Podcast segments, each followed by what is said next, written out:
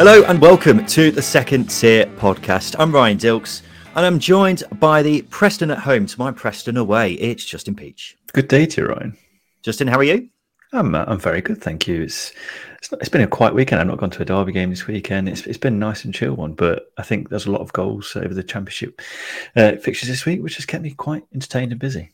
Well, that's always good to hear, Justin. You look, you'll be glad to know we're going to be talking about it for good. the next hour. On the show this week, we're joined by Alistair Jones from Action for Albion, who are protesting against the ownership of West Brom. Alistair, how are you? Afternoon, lads. Thanks for having me on. No problem, mate. No problem at all. Welcome to the number one championship podcast, the second tier. Thank you for joining us wherever you are.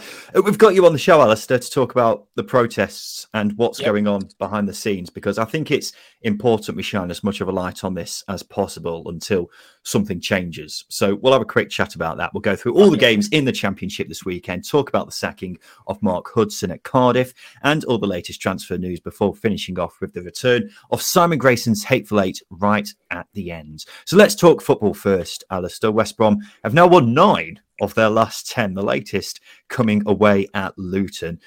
The Albion came from 2 0 down to win 3 2, but they've got the taste for three points at the minute, haven't they? They're just dominant under Carlos Corberán, aren't they?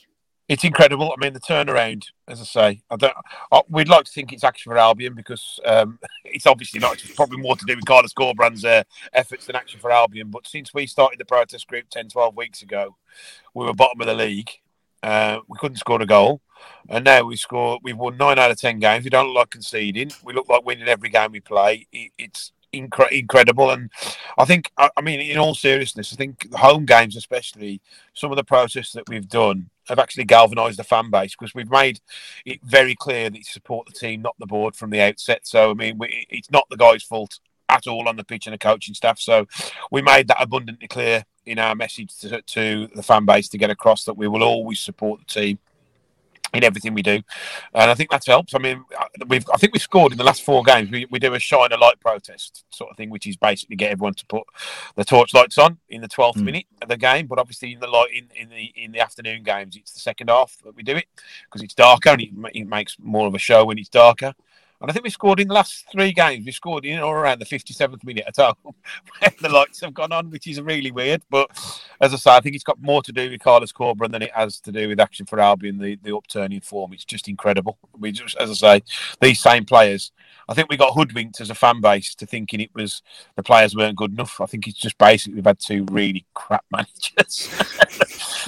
Yeah, Corberán doing a top job into and West Brom We've now moved into the top six with this result, which is actually pretty crazy, isn't it, Justin? When right. Carlos Corberán took over with West Brom in the bottom three, and just a couple of weeks ago, you were umming and ahhing about whether West Brom will finish in the playoffs. Justin, is that still the case?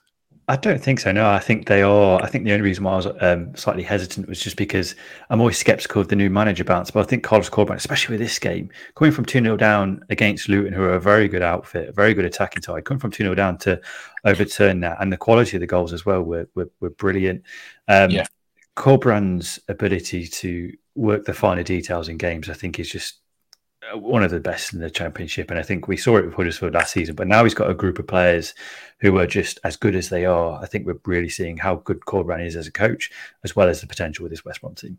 It's worth mentioning, guys, as well, just quickly, that um, there's, a, there's, an unbelievable stat that before we won at Sunderland on the return uh, from the World Cup, the last time we won a game from coming from behind was 50 odd games ago. And then before that, when we beat Chelsea at Stamford Bridge in the Premier League. So we've only won two games from coming from behind in over 120, which Jesus. is mental. And we've done that now twice in a month.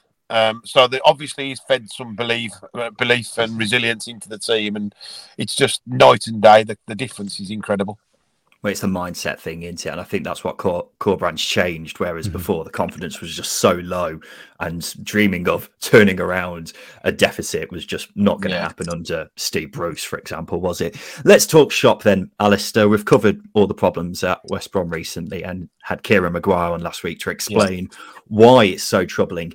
Tell us about the protests and what you've got planned in the near future then. Yeah, first and foremost, Action for Albion will always be legal, peaceful, and above board in everything that we do. We will not be an angry mob. You won't get the scenes that unfortunately we've seen over the weekend at other clubs. It's just not what we want to do. Um, and we made that abundantly clear. That's not to say that they're doing anything wrong. That's entirely up to them. It's just that's not the vehicle we want to go down.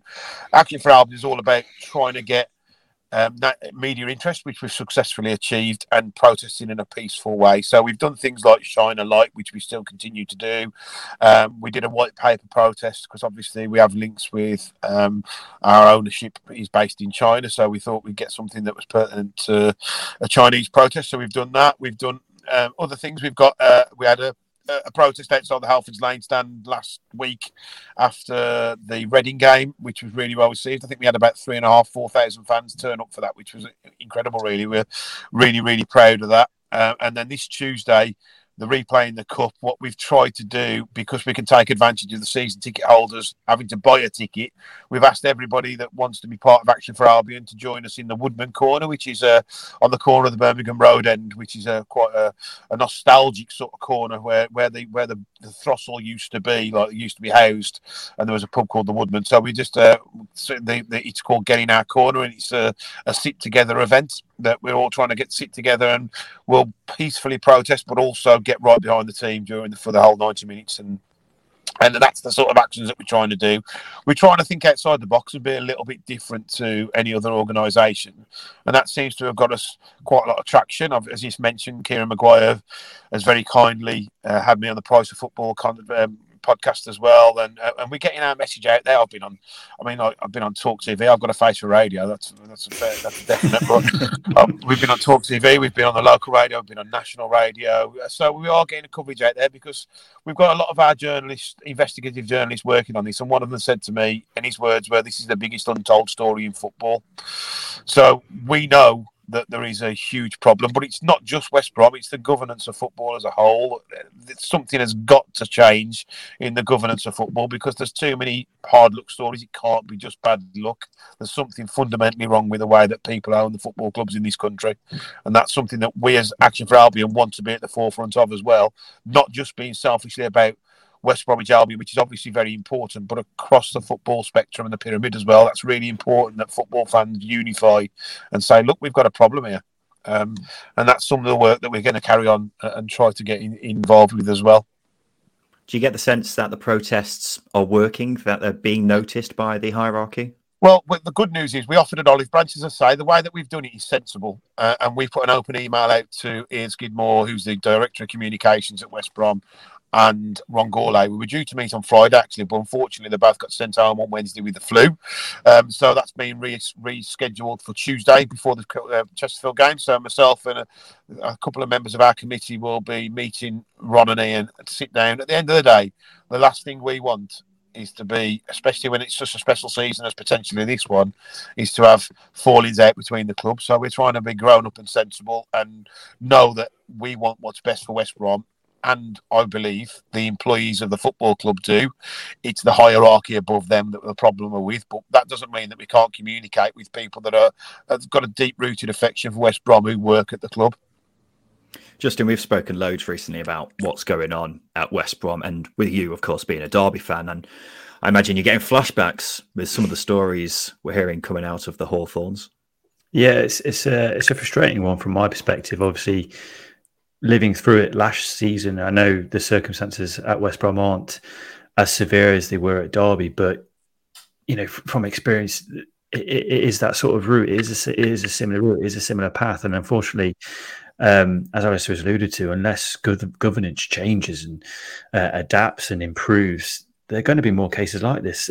Again, he's, he's, Alistair made a really good point about hard luck stories. This isn't just bad luck; these are clubs that aren't run appropriately, and unfortunately, I think from my perspective, it's not good enough from an owner to just be putting money into football clubs anymore. They have to have open dialogue. They have to have transparency. They have to have a relationship with supporters because at the end of the day, you know, supporters are the reason why football clubs exist, not because of owners.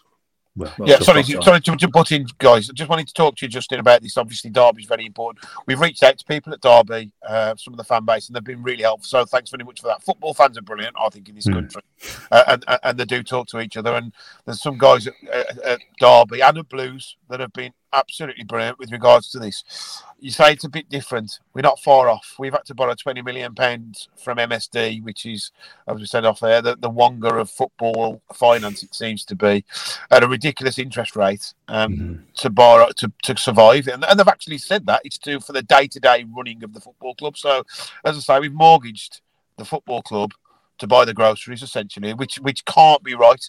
After 20 years, don't forget West Brom have got 20 years of consecutive uh, Premier League money. That's both in whether it be parachute payments or participation.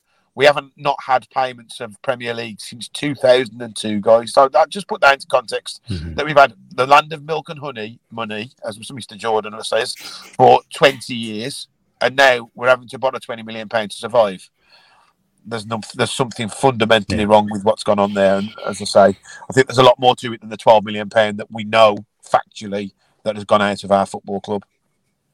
Alistair, what's your worst fear then over the future of West Brom, and how likely a scenario do you think it is that your worst fear comes true?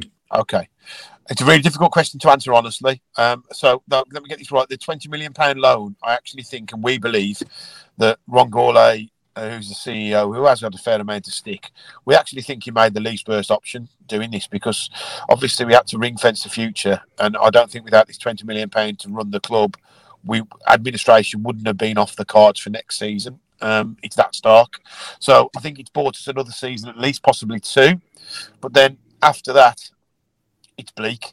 It really is. Um, it's scary, uh, and we're staring into the abyss, which is why what we're trying to do is work with the governance of football and trying to work with politicians, etc., um, to try to make our voice heard because it's all well and good going on marches and protesting outside grounds and stuff, but the actual real way you make change is try to get in touch with people that can make a difference, and that's what we're trying to do a bit differently to other people. As I say, I'm not saying they're wrong; it's just a different avenue that we've chosen to go down.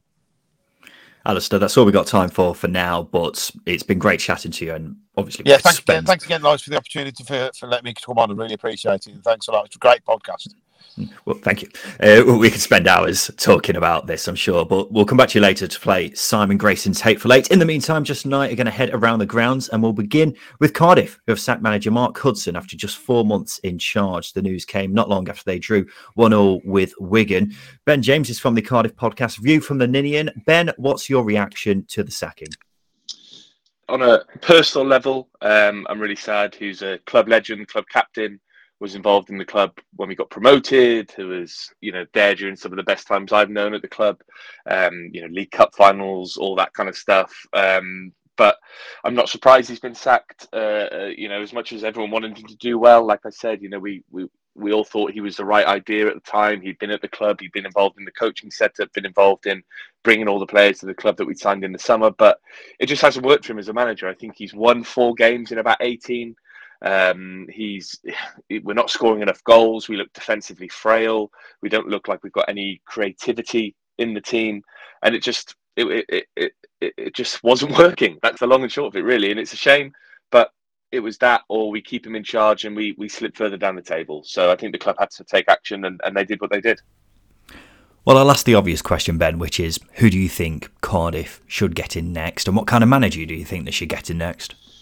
It's kind of like the million dollar question, really, because uh, ideally we'd like to bring someone in who's going to come in, be there for the long term, instill a way of playing, instill an ethos in terms of recruitment, and and set things up and and and be there for the next four or five years. Someone I'd like to see like Steven Schumacher from Plymouth, but it's clear that the club don't want to give someone that uh, amount of time, and and the situation we find ourselves in at the moment is that we're staying relegation um, down the barrel. Um, we're we're not scoring enough goals, and the talk this week has been someone like Neil Warnock might be coaxed out of retirement to come back in. So, you know, it's we need someone who's going to lead us to safety this season, but then also take us on for the long term. Um, I don't know who that is. We've kind of tried all the options at the moment. We've missed out on people like Robert Edwards, Neil Critchley, because we went for someone like Hudson we're not an attractive proposition for anyone at the moment because we're broke, still slightly under a transfer embargo, and we're in dire straits. So I really don't know who comes in next. Yeah, and Cardiff have now become the fifth championship club in the last six or so seasons to sack two managers in a season, and which is pretty impressive considering we're only just past halfway in a season. But I think that speaks a lot about the chaos behind the scenes, doesn't it, Ben? And I don't have much confidence that Cardiff will get this appointment right. Do you? In a word, no. Um, we, we've seen over the last few years how we've lurched from manager to manager since Warnock's gone. We went from Warnock to Harris. We thought Harris was the man who was going to change the way we played football. He, he lasted a season or so. Uh, then we brought Mick McCarthy in, went back to that short termism. Then we brought in, um, you know, Steve Morrison from within the club. Thought we were going to change the way we did it this summer by giving him that long term approach, ripping up the way we played, bringing in all those players that signalled a different way of playing. And then we got rid of him after sort of 10, 12 games. Hudson came in because we couldn't afford to hire someone else. I think, frankly, the, the only faith I have in the club at the moment is that we'll probably appoint Dean Whitehead as our next manager because he was within the club. He was hired by Hudson, and that seems to be the way we do it. I think the hierarchy, you know, there's there's a million things to say about the hierarchy, but frankly, they're a joke. They they're showing how badly they're running this football club, and I just have no faith in them running a, fo- a business, a football club, or, or or appointing the next manager.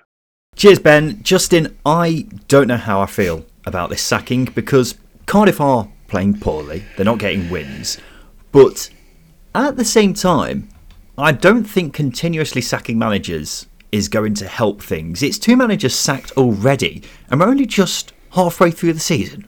It's bizarre, isn't it? It's well, it's not bizarre actually. It's it's absolutely predictable for a club who has no idea what it's doing off the field. Um, they're a rudderless, directionless club, um, and I think I think a lot of it is symptomatic of the fact that they've not had anyone, any real football people in there. And I know that's a bit of a cliche, but when you consider the fact that um, the the transfer strategy over the years has been, I don't know what it has been. Under Neil Warnock, it was signing experienced players, experienced pros, and it worked for a, a period of time. But those experienced pros then get older, and we saw that big um, big turnover in the summer.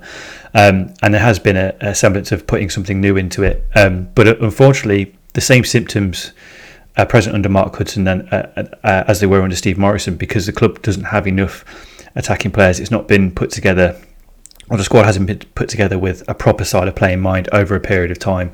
We've just seen a load of players dumped into a squad, um, and Steve Morrison has had to put something together, and Mark Hudson has had to carry that on. Um, yeah, the, the, the, club's ownership has no idea what it's doing, which is which is why it's been allowed to get to this point um, where they're on the cusp of being in a relegation battle, on the cusp of the um, the third tier, and unfortunately, potentially with a transfer embargo as well. I have no idea where they go from here. It's, I mean, who in the right mind is going to take this job? Really, who who is going to want this job? I've got a lot of sympathy for Hudson because yeah. this squad is just not very good. I've been shouting it from the rooftops now for a long time, but to expect a manager to get a tune out of this team in his first job was always going to be difficult, and that's proved to be the case this season for two managers now. They've got some good defensive minded players, but very, very little going forwards. And whoever comes in has got their hands full, and it will need a proven they will need a proven record of getting players playing above their level to make it work. Cardiff have got the transfer embargo lifted, but it doesn't look like they can afford to bring in many players anyway. So the new manager looks like they'll have to work with what he's got, and that's a big problem. They also don't have a lot of money to splash out on getting the right man in. So their hands are somewhat tied in that respect. It's a very, very concerning time to be a Cardiff fan, and I, I'm just sat here wondering where does the club go next? Because in terms of how the club's being run, it's only going in one direction, isn't it? But it seems as if Cardiff have an idea for this se- this season anyway, and that idea involves pressing the Warnock button. That's right. According to Talksport, Cardiff are actively exploring the possibility of getting Neil Warnock out of retirement. To be fair, Justin, if Cardiff want to stay up, I suppose he fits the bill, doesn't he? He? Well, he does. He ticks all the right boxes, but I thought we were past that. And I love Neil Warnock, but just let the man rest. Let the man enjoy his, his retirement. And if I'm Neil Warnock, why would I take this job? why why would I take this job? Because this team, unfortunately, is on a it's just on a one way ticket down to the third tier. It's on the one way ticket. T- I'll tell you why. Warnock obviously has a great relationship with the Cardiff fans. Maybe he feels like he's got something to owe them. That's what I think Cardiff fans will be saying. Absolutely, and I think that's a very valiant way of looking at it. But unfortunately, Warnock doesn't work for the fans; he, works for the owners, and the owners are just absolute tripe. They're not they're not someone you want to work for. And I think Vincent Tan's. I read some comments from a, um, an interview back in November. Vincent Tan's already sold Neil Warnock down the river. He's already criticised his transfer strategy, um, and I just don't. I just don't think Neil Warnock would have the motivation or energy to want to try and turn this around because there's a lot wrong with this team, and I think it's going to take a lot more than the nuclear option to turn this club around. Um, and unfortunately, I, I, it's bigger than Neil Warnock at this point. Um, I, I, think, unfortunately, the club's put themselves in a position where they might not be able to attract that someone who's retired, someone who's over 70 and retired. It's just a, a damning situation. Well, his experience at this level is unparalleled, isn't it? His record is just ridiculous at this level, and he's got a good record of leaving clubs in a better position than they already are. And that may very well be the case at Cardiff again. But having said that, maybe he has had enough now, and maybe he'll be looking at this and thinking, why? Why would I bother? Yeah. So I don't know. I, I, don't know if this is the right way to go down. It may very well keep Cardiff up this season, but in the long term, the problems are still going to persist because yeah. Vincent Tan will still be the owner. They'll still be losing millions upon millions each season. The club will continue to be going in the wrong direction, and ultimately, the destination they seem to be going towards is League One. And I don't think that's going to change no matter who this new manager is, unless it's an unbelievable appointment. But considering their recent record, I don't see that being the case. A quick word on the game, Justin, and for Kolo Toure's Wigan. They definitely deserved a point here. It's just a shame it took until the 95th minute for it to come. Yeah, absolutely. They they, they showed um, they showed their quality in the game in periods, um, and it's a really important result to try and stop that rot because the run of results they've had has been appalling. Defensively, they've been appalling, and I think this is probably the perfect game they could have had where they come up against a Cardiff team who are struggling to create chances, uh, struggling to open teams up, and that probably alleviated the pressure on Wigan a little bit defensively, meant they could play the game a little bit. Granted, it was heading to a, a point where uh, they were leaving it late, but I think I think this hopefully should serve as a, a, bit of a building block for Toure to try and build on those solid foundations and go again um, in the next game. And I think as well, Wilkie getting on the score sheet again. He's got 10 for the season now, which is an astonishing turnaround. I think try and build that attack around him and they should be fine. Well, should be fine. They should try and comp- they'll be more competitive, I should say. I was going to say, I'm not sure they're fine considering they're rock bottom at the moment still, and this is their first point in something like five games. Yeah. But a, a huge point, it's got to be said. And a quick shout out as well for Callum Robinson at Cardiff. Played in this game despite apparently being struck down with a bout of flu so bad that he lost six kilograms, Jeez, which is incredible. That is a really bad bout of man flu into it, so fair play to him. um, David Wagner could not have wished for a better start in his first league game in charge of Norwich. They won 4 0 away at Preston. Norwich were incredible in that first half, 3 0 up after 27 minutes. Just wow. Blew Preston away.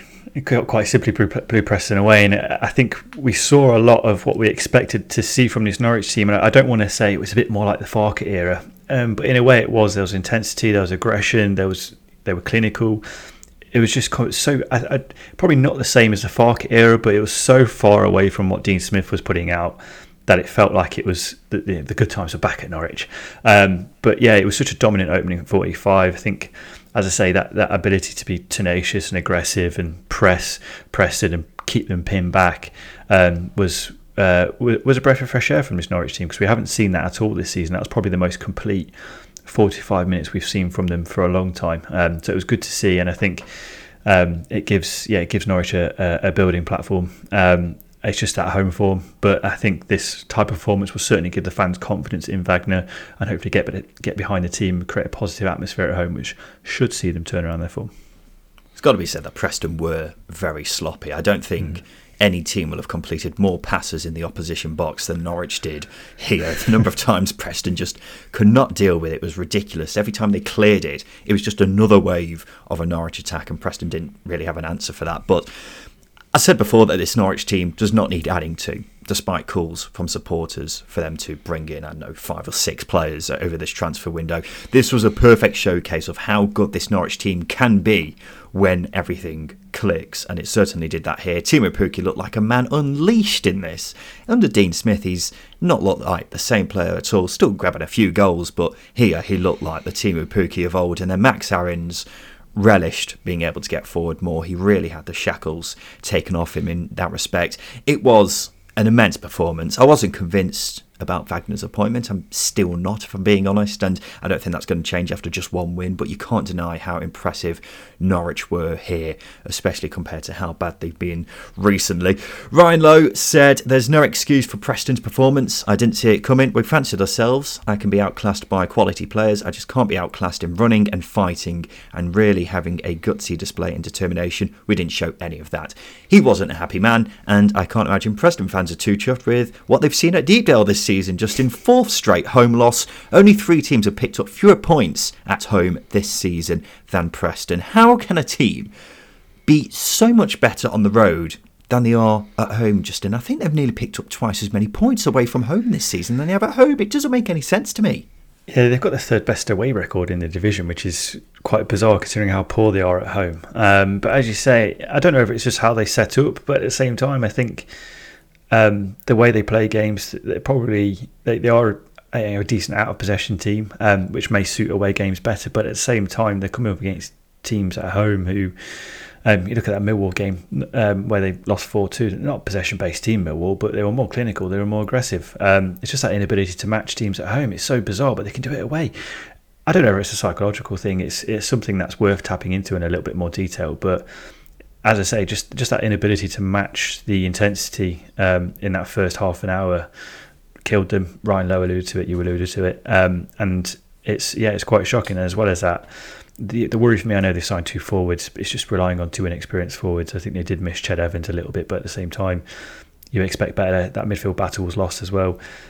Really disappointing. Um, and I can see why Preston fans are frustrated. I've seen quite a few want him to want Lowe to be sacked, which is quite bizarre. But um, yeah, I don't I don't see why that should be the case um, because he's done some good. But I think it just highlights the, the need for a little bit more quality in that team. Maybe it's because Ryan Lowe we we've always associated him with this attacking style of play. We haven't really seen that this season, but away from home, maybe he's got more of an excuse to be a bit more in your face. Whereas mm. at home, he feels like he's got to be a bit more, I don't know, a bit more sensible. Maybe I, I don't know. It's it's very strange when a team is so much better away from home than they are at home. I can't really put my finger on why that's the case with Preston in particular, but maybe that's something Ryan Lowe has um, really got to look at himself for as opposed to pointing the fingers at anything else. I don't know. Justin Peach picked Blackburn to beat Rotherham as his banker of the weekend. They duly lost 4 0. The Justin Peach curse continues, ladies and gentlemen. no correct predictions now for four preview episodes. Justin, you do realise when you pick a banker, you're picking the team who is guaranteed to win in the championship this weekend. I think pretty much every favourite won in the championship this weekend, apart from the one you picked. Well, that's not my fault, is it? It's just the way the universe has worked this weekend. Let me say this: Rotherham haven't. That was Rotherham's first win since the World Cup break. Um, they've been absolutely horrendous. You've said that they've been the worst team in the Championship yep. um, since, um, yeah, since that international break. And Blackburn are coming into were coming into this game on the back of two clean sheets and two wins, which is, in my money, it's going to make you a heavy favourite. Now, I didn't expect Ben Brereton Diaz's other half to go into labour um, at this point, uh, at the point of May, uh, recording the preview. So maybe there's a bit of blame there. Um, but you're but blaming yeah. Ben Brereton Diaz's yeah. partner. I'll point the finger at her. Um, but I will say as well, the Rotherham fans have given me sticks since.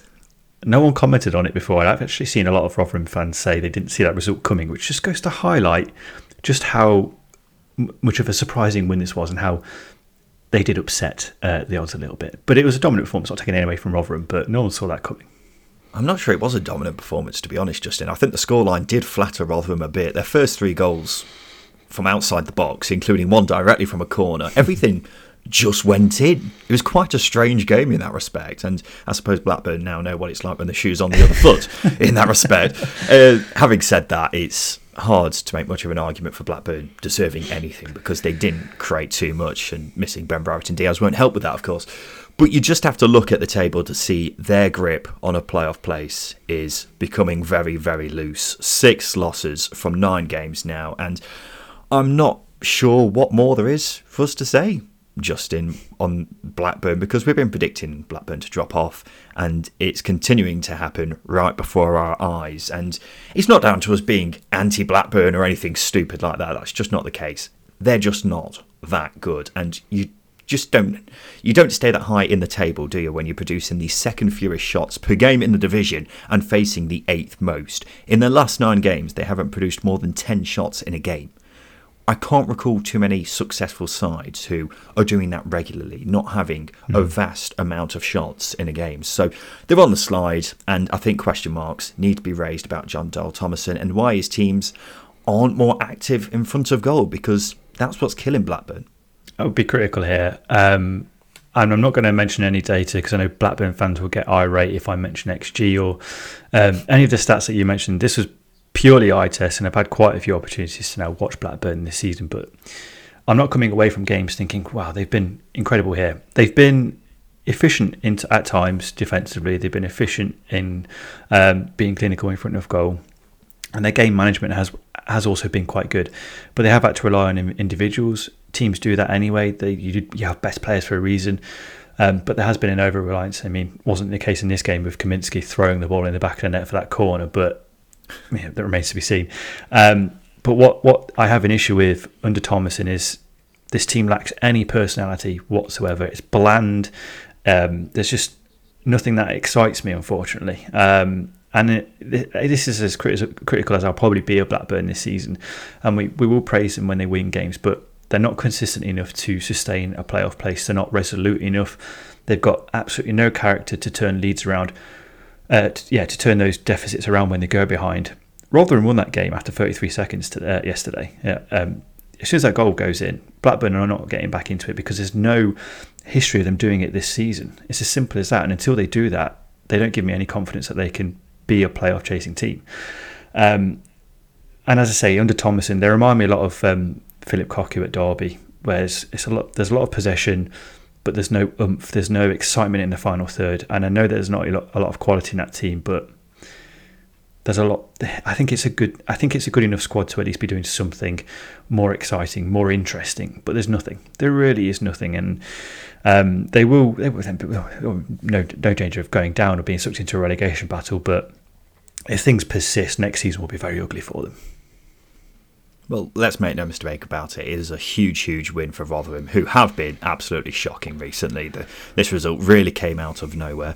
Let's move on to Middlesbrough, where a lovely goal from Marcus Forss made it four wins on the trot for them. They beat Millwall 1 0. Not a game for the ages, but Middlesbrough not slowing down for anyone, are they? I think it was quite an impressive win from from Boro, mainly from the perspective that Millwall set up to make it very awkward and difficult for for them, and it asked different questions that I don't think Carrick has come up against yet. Um, and granted, they weren't at the full flowing best, they weren't at the creative best best either, um, and it probably did highlight that maybe they do need a um, an extra midfielder in there just to add a creative element in these tight games, but. I think they showed enough to, to come away with the win, and I think that, that goal was quite well worked with with Forss, and it's a very good setup. Obviously, Akpom as a number ten, Forss when he is playing on the right hand side, and obviously Crooks as that um, as that number nine, and you know once Archer's up to speed, he adds a different dimension. So there's still a lot more to come from this team, but I think this game in, in particular, yeah, Millwall set up to frustrate um, Boro. They did that successfully, and it was a tight game. Um, but Boro came away with it, and I think it shows the momentum and character that um, Carrick's instilled into this team. Not a lot to take away from it in terms of what they did, but yeah, just that ability to keep on winning, keep the clean sheet as well is a massive, massive plus. I think it was a bit of a different game for Middlesbrough because mm-hmm. they had to really dig in towards the end of this one, didn't they? Not not something they've had to do too often during this winning period, and that's because they've been most pretty comfortable in most games, haven't they? But I think this was a sign that Michael Carrick knows how to get his team to do the dirty work as well, and that's always very promising when a manager is willing to do that as well. Someone who is, does deserve a shout out for Middlesbrough in their winning form is young Hayden Hackney in midfield, just mm. 20 years old, has been ever present in this Carrick team. He sets the tempo brilliantly and is so calm in possession for a young lad. And he's positive on the ball, but isn't afraid to stick a foot in either. When you've got a player who's young, but is willing to be positive with the ball as well, instead of, you know, just passing it sideways or what have you, that's always good to see because he's brave and uh, willing to try and make things happen. And I wonder if Carrick sees a bit of him in young Hackney because he, he does play a bit like him, doesn't he? Um, so yeah, a young Michael Carrick in that respect. Uh, seeing him nail down his position as a first team is always great to see, and hopefully he continues to just get better and better because he has played a really really big part in Middlesbrough's great form. And doesn't look like he's going to be, you know, out the team anytime soon, whatever happens. So, yeah, he's had a really good rise over recent weeks. Middlesbrough up to fourth with this win now. Remarkable when they were on the edge of the bottom three when Carrick took over. Uh, no shame in losing this for Millwall. Middlesbrough, very good side, aren't they? Although Millwall's away form is a big cause for concern. Only three teams have picked up fewer points than them on their travels, and it's killing them, isn't it? It's going to be one of those things that needs to get sorted quite quickly. There are a lot of teams like Preston, for example, whose home form's terrible. Luton's home form isn't great either.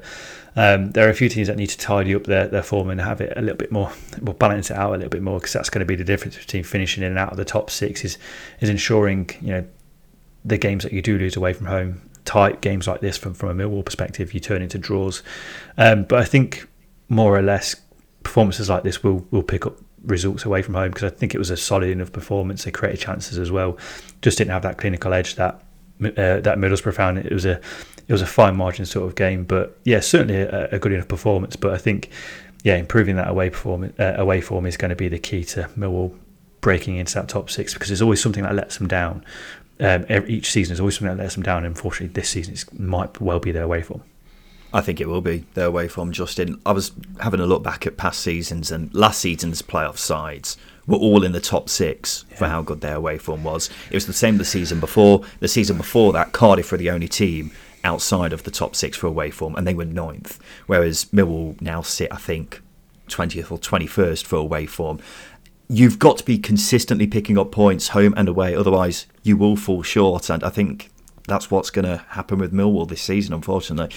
It's been a problem for quite mm. a while now, stretching back to last season. It's now 11 wins from 39 away games.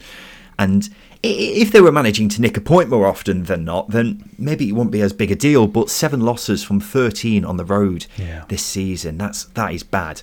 And the thing is, the strangest thing of all is statistically, they're actually quite good away from home in terms of XG and shots. So I think they're just lacking that composure, and maybe the lack of home support has something to do with that. I don't know, but you've got to sort out the away form, otherwise they've got no chance yeah. of getting in the top six. Justin, let's take a quick break. After that, we'll talk about another win for Burnley and another win for Sheffield United. Shock.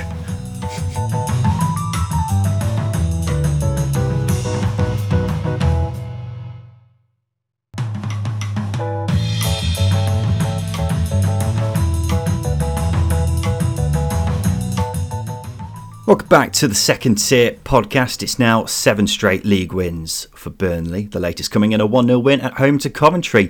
11 wins from 12, Justin. It just gets more and more astonishing, but the truth is they had to work for this one, didn't they?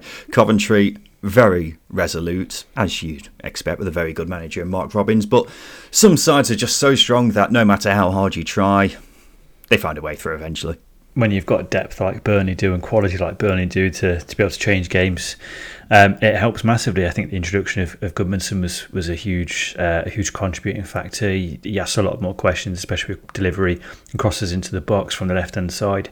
Um, and it and it just helps when you, as I say, when you've just got that quality. Um, you're going to be knocking on a door, and I think it wasn't a great performance by any means. I thought Burnley were quite sloppy, lacked composure in possession, um, but as we always say, when you've got momentum, um, and and when you are a good team, you find a way to win. And they did that. They did that, and it's from it was from a set piece as well. Um, Coventry were, were worthy of something from the game, but unfortunately didn't have the quality that um, that Burnley had, and that's the difference in the budgets, unfortunately.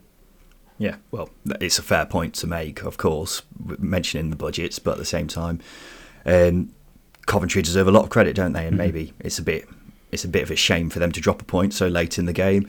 I don't think they were expecting anything heading into it, so the performance will definitely be encouraging, especially now it is full without a win. But they can definitely take a lot of credit heading into a big game against Norwich at home next week. But it was Jordan Beyer who got the winner for Burnley, and he's not someone we've spoken about yet. I don't think, Justin. He's he's looked a very good player on loan from Borussia Mönchengladbach this season, and he? He's been one of the well, one of the keys to their success this season has really been the partnership between Beyer and Taylor Harwood Bellis. It's been absolutely formidable, hasn't it? You've got Harwood Bellis, who's the ball player out for the two, but Beyer still very capable with the ball at his feet, as you'd expect in a Vincent Kompany system. But he's just a he's just a good all round defender, and those two are very capable of dealing with whatever came their way, despite them being two young lads. I think Harwood Bellis is 20 and Beyer's 22, which is you wouldn't have expected them to be that young if you didn't know it.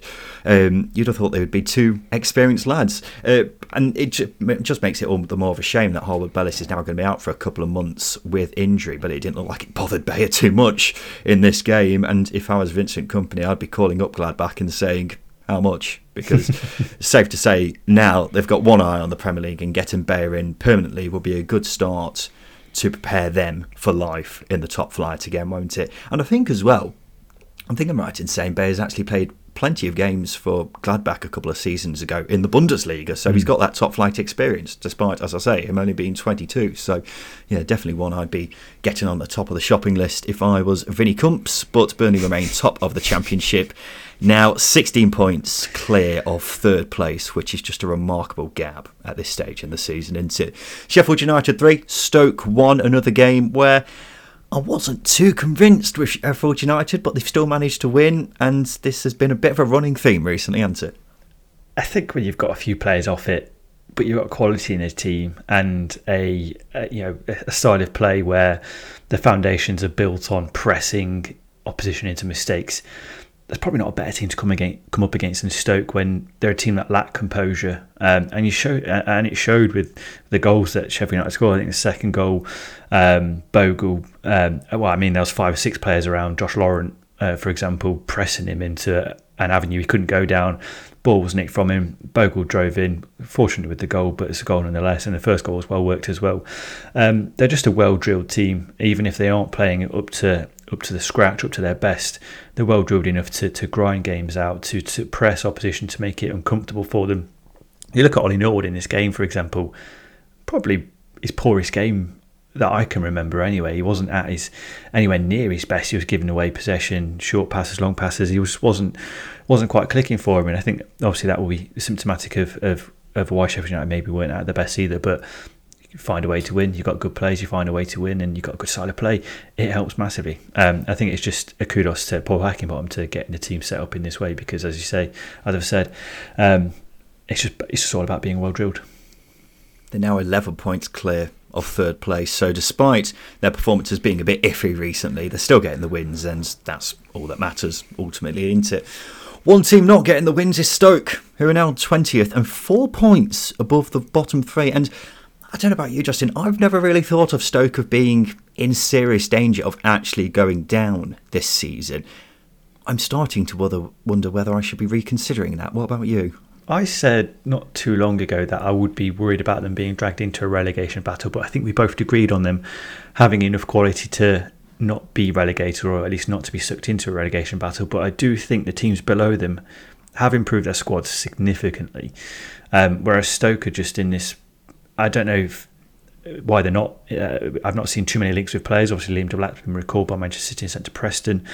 They're probably a weaker side than when they came into the January transfer window, and that's a side that are not doing very well at all. Um, and I think that's just again, it, you've got to point the finger at the the hierarchy for not being able to recruit with any semblance of a plan in mind about how to play uh, or, or, what side of play they want to put out um, and how they fit players into that it's just it's just terrible recruitment over the years that's led to this point.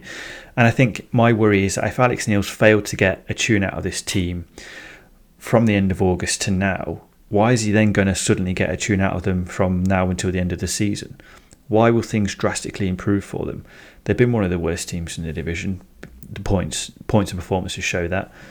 Why will it drastically improve? It won't. And that's not Alex Neil's fault. The players just aren't good enough or there aren't players there fitting into a style of play that Alex Neil needs or any manager needs over the years. Um, I am worried about them um, being sucked into a relegation battle. I might even have concerns about them being relegated. It's it's really really poor at the moment, and as I say, it just comes down to them. Uh, Alex Neil being able to get a tune out of him when he hasn't so far. Well, I think they're definitely in a relegation battle at this point, aren't they? Judging by where they are in the table.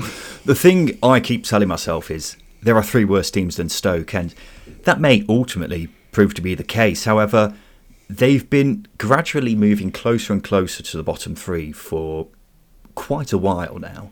And I think that's because where other teams have been going, you know, 10 games or whatever without a win, Stoke have been getting a win every four games and then losing the rest.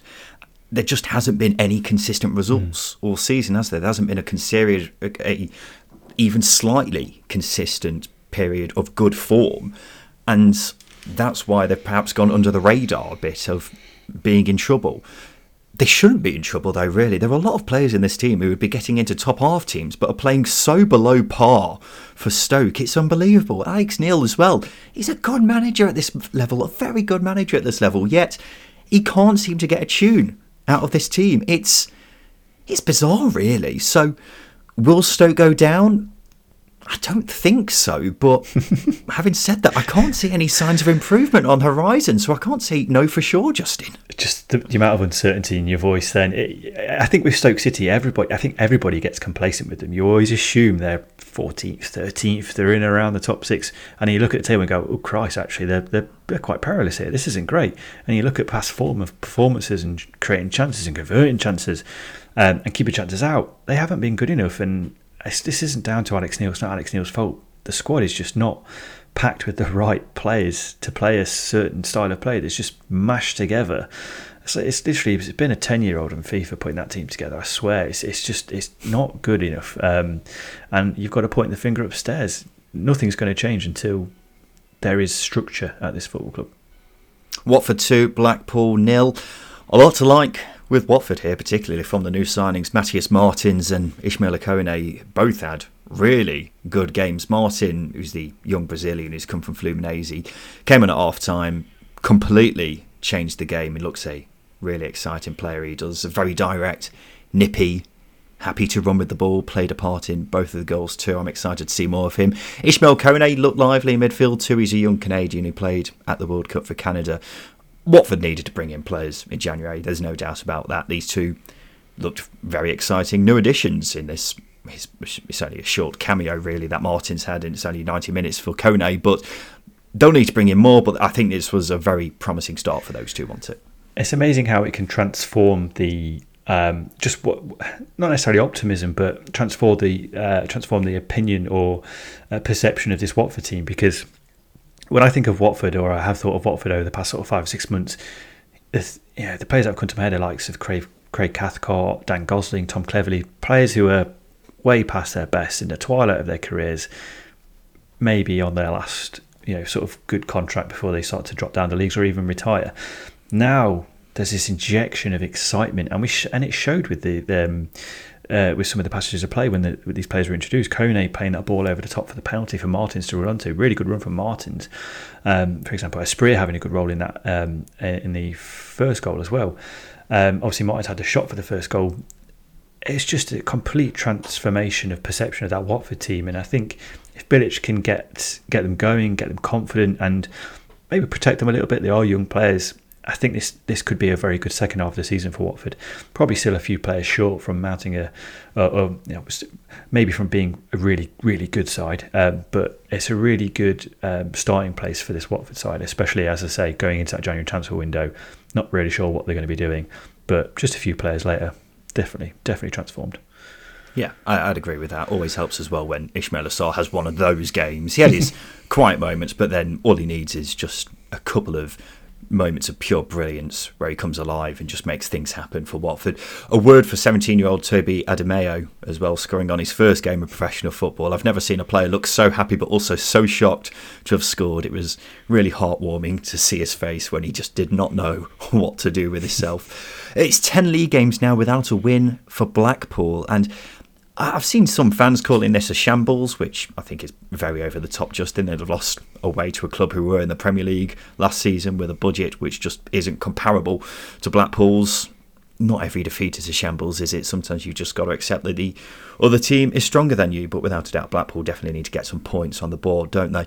Bristol City got just their second win in 11 games by beating Birmingham 4 2. A huge win for Nigel Pearson and Bristol City, who had the shadow of relegation looming larger and larger over them. This has managed to create some breathing space in that respect. Antoine Semenyo, in particular, was excellent. I don't really know why he's not been playing regularly for Nigel mm. Pearson, but I suppose Nigel Pearson does what Nigel Pearson wants. Birmingham have had a very worrying drop off in recent weeks, haven't they? Not long ago, they were eyeing up the playoffs, but four straight losses. They've dropped down to 18th, six points clear of the bottom three. How worried are we about them, Justin? I'm not. I'm not worried about the um, going down. I think it just maybe tarnishes a really good sort of first three four months of the season for John Eustace, and I think it it does highlight the lack of quality in that squad. If you look at the, the forward options, uh, I said a few weeks ago that it's you know there's you know it's industrious defence with a lot of composure and flair in the middle with an industrious forward line, but I think that whilst it has its positives, also has its negatives as well. Lack a little bit of final quality in the in the final third, and I think as well as that defensively, they do need better options. And I think you know, betting in those new signings that they made earlier on in the window is going to help a lot. But just the worrying thing for me is the amount of goals they conceded over the last four games. Aside from that whole game, 3 0, but um, conceded three to Burnley, um, obviously uh, three to Boro and four to Bristol City. It's, it's, a little bit uncomfortable. I think if John Eustace can tighten them up again um, and, and, go again, I think that's the, the, the route forward. But not too worried about them going down. Not worried at all about them going down. There are worse teams than them, but it just uh, just tarnishes a really good start to the season for Eustace. Well, it is quite obvious where the problems have come from it, and you're absolutely right, Justin. It's conceding goals. They had only conceded 20 goals in 22 games. And I think that was the or one of the best defensive records in the championship. They've now conceded 13 in the last five. That is a very worrying contrast. Earlier in the season, they were solid, resolute, and they could rely on them creating just enough chances up the other end to get by and win enough games to see them, you know, climb up the table.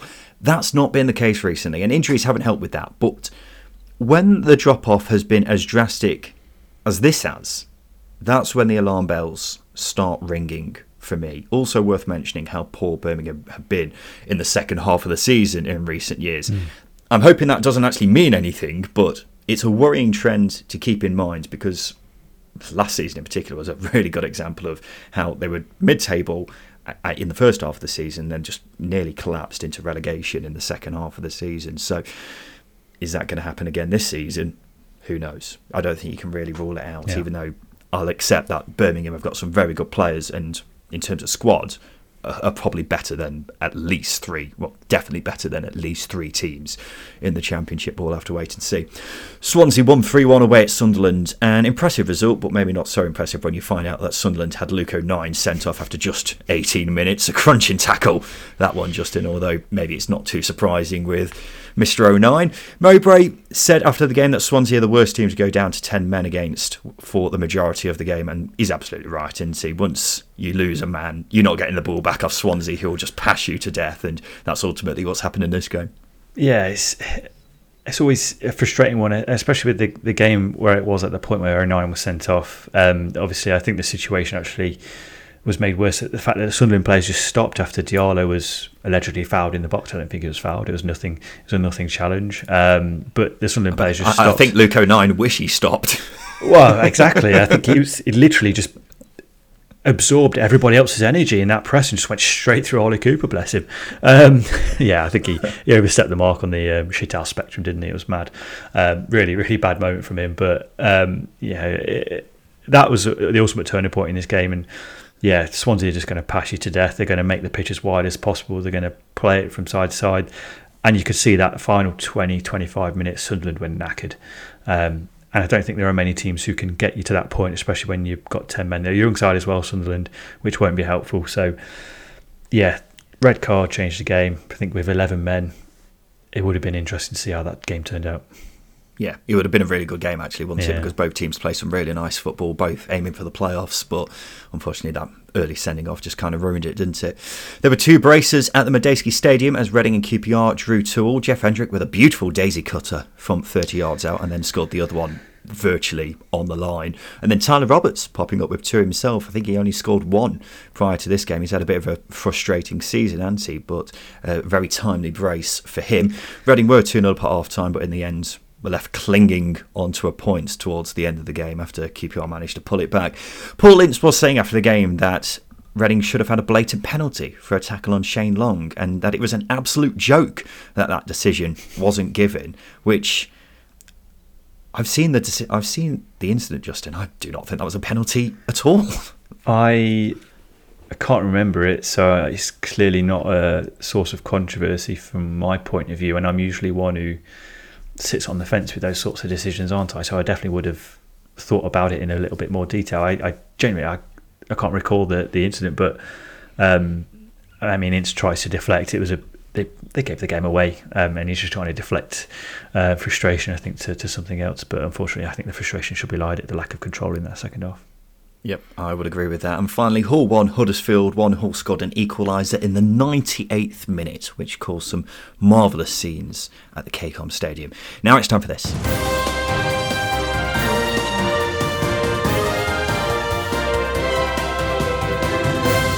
Yes, it's time for the news, and Cardiff's transfer embargo has been lifted by the EFL. It's after the club paid the first instalment of the £15 million transfer fee for striker Emiliano Sala, who died in a plane crash in 2019. Cardiff had refused to give the money to Nantes and were given a transfer embargo for three transfer windows, but they've now paid the fee, which is reportedly around £7 million. It's good news in terms of being able to bring in players again, but I wonder how much of an impact that will have on the financial rigour room they have for bringing in players, though. We'll have to see how that mm-hmm. pans out over the transfer window. Speaking of that, let's move on to transfers. Preston have signed striker Liam Delap on loan for the rest of the season from Man City. He has been at Stoke, but has struggled by all accounts, scoring just three goals. Justin, now he's left Stoke, I can see him scoring goals for fun. He doesn't have the Stoke curse hanging over him anymore. It's it's a strange one, isn't it? Um, and we always go on about it just being really strange that play. I mean, Dwight Gayle, for example, goal scorer at championship level, has gone to Stoke and he's absolutely poor. He's terrible. Yep. Um, it's it's bizarre, and I, I, completely agree with you. I think he will score goals at Preston. I think he will get a service, which is the most important thing. Because he just didn't have that at Stoke. He will get a nice stream of goals. You look at Robbie Brady's left foot, for example. It'll be a good learning curve for him under Ryan Lowe. Ryan Lowe was a goal scorer himself, which I think will be massively helpful. Um, and I think it's a good move from from all parties. It's just a shame it didn't work out for Delap, who was, uh, you know by all accounts, working for his dad. Mm, yeah, it's strange when you consider it like that. I mean, Tom Ince at Reading is working well under his dad, isn't he? But there you go. um, it's going to be interesting to see how he does because obviously he's low on confidence after that Stoke spell. I think that's understandable. And Preston's loans seem to go one of two ways. You either have the Cameron Archer, which is obviously fantastic. It was amazing last season. And then you've got Troy Parrott at the under end as a scale. Where's yeah. Delap going to feature on that? It doesn't seem to be in the middle ever. It just seems to be one or the other. So uh, I'm, I'm interested to see how he does at Preston, particularly because it was an exciting signing when he signed for Stoke, wasn't it? Yeah. it was, he's one of the most highly thought of young strikers in the country, but it's not worked for him at uh, in Staffordshire. So hopefully the move up north will uh, suit him good. Meanwhile, Ched Evans has signed a new contract to keep him at Preston until the end of next season. Anthony Knockaert has joined Huddersfield on loan from Fulham. He had been playing in Greece for Volos. Certainly an interesting one, Justin. I, I saw a tweet and I can't remember who tweeted it, but I generally was howling and it just said Huddersfield will piss the league dot dot dot in 2016 because of the signings they yep. made, and it's it's so true. I, I am actually quite interested by this Knockaert signing because he's got a point to prove. He I've, I've, I've read his interview and he wants to get his career back on track and enjoy football again. And I think if you've got a player um, a bit like Tom Ince last season with Reading, um, who you know is a very very good footballer, Knockaert's record at championship level prior to his move at Fulham was astonishing. Um, if you can get even thirty percent of that into this Huddersfield team, you know, it gives them gives them a chance. Um, so I'm interested to see, or I'm intrigued to see how it works out, and I hope it works out for him because, as I say, really really good player to watch before his Scott Parker ruined him. I think you're being a lot more optimistic than I yeah. am about it because I think Anthony Knockaert's form is a, well, his his good form is a long distant memory. It's been a long time since we've seen the Anthony Knockaert that was tearing up for Brighton and Leicester. That player seems to have been gone, and while it's it's an interesting signing for Huddersfield, I I'm not expecting big things, but hopefully he'll prove me wrong. Last two managers other than Marco Silva was Chris Hughton, obviously on his on loan at Forest, and Scott Parker.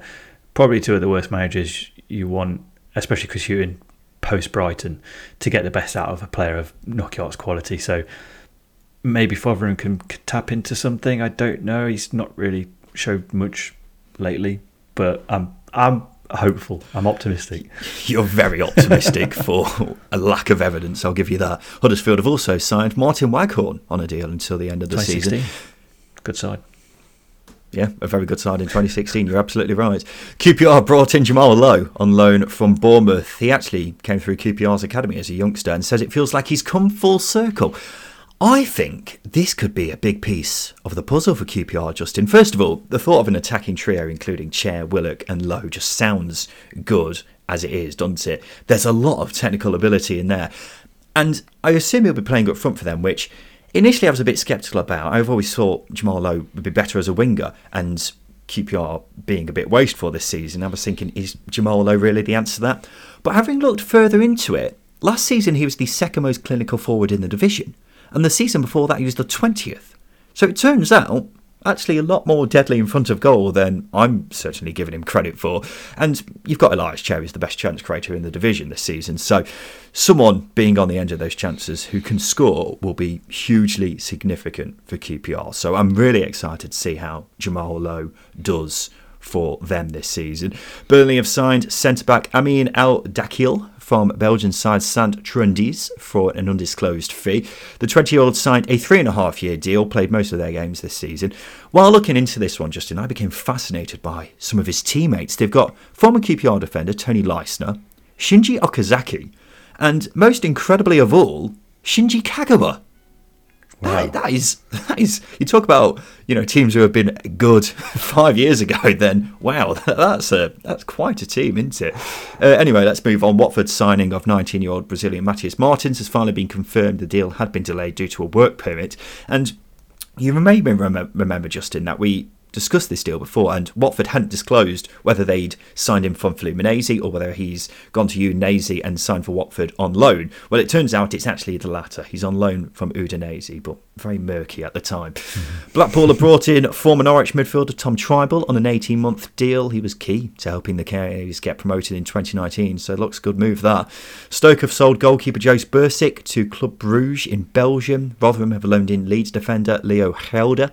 The 19 year old is the son of ex Forest defender Jon Olav. So there you go. Jonathan Leko's left Birmingham to go to MK Dons. And final bit of transfer news Coventry have given a new contract to youngster Josh Eccles, who will keep him at the club until 2027. Todd Kane has left Coventry to go to Charlton. Now, there's been loads of injury news over the past few days. I will talk about some of them with you, Justin, but we really have to move on. Burnley are set to be without defender Taylor Harwood Bellis for the next couple of months after getting injured in the FA Cup last weekend. Really sad news. Been one of the if not the best centre mm, half yeah. in the division this season.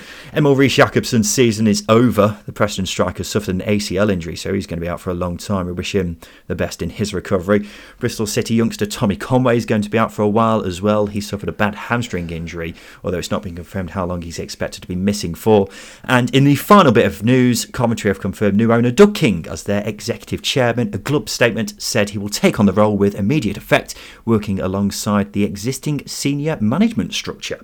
Now it's time for the polls. This is the part of the show where we give the listeners three questions on Twitter because we want to get their thoughts on everything to do with the championship. First question we asked was this Are Burnley and Sheffield United as good as promoted? Yes or no? yes. Easy. Yeah.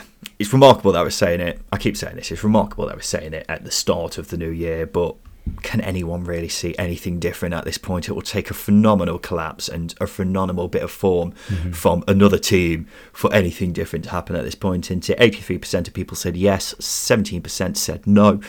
Which of these teams is most in danger of going down? Birmingham, Bristol City, or Stoke? Birmingham, Bristol City, or Stoke? Stoke, yeah, easy one again for me. I'm not sure. I don't think any of those three teams will actually go down. I think there's three worse teams than each of them. Mm-hmm. But if yeah. I if I had to pick one, then I'm I'd probably say Bristol City, just because I've not really been too convinced for them for the longest time now. But I think all three of them may find themselves yeah. in a similar position coming the end of the season. Forty-four percent said Stoke, thirty-four percent said Birmingham, twenty-two percent said Bristol City, and finally, which do you use in the shower to clean your body? Shower gel or soap? It's the same thing. Maybe it's not soap just... is in like Dove, and then shower gel is I don't know Lynx Africa. Who under the age of 50 uses bar of soap now? I think you'll be surprised. Hmm. It's shower, I obviously use shower gel, but soap? No, no one uses soap.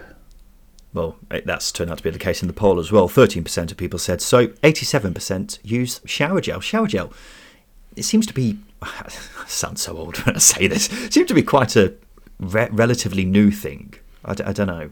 Maybe I can't. I can't. Remember, yeah, I can't remember when I started using shower gel. It, uh, it just seemed a normal thing. It's just one of them things you just don't think about at all. My parents still use soap, but I, it it, make, it smells funny to me. It smells like old people. Yeah, there you go. now it's time for this. Hi, Simon Grayson here.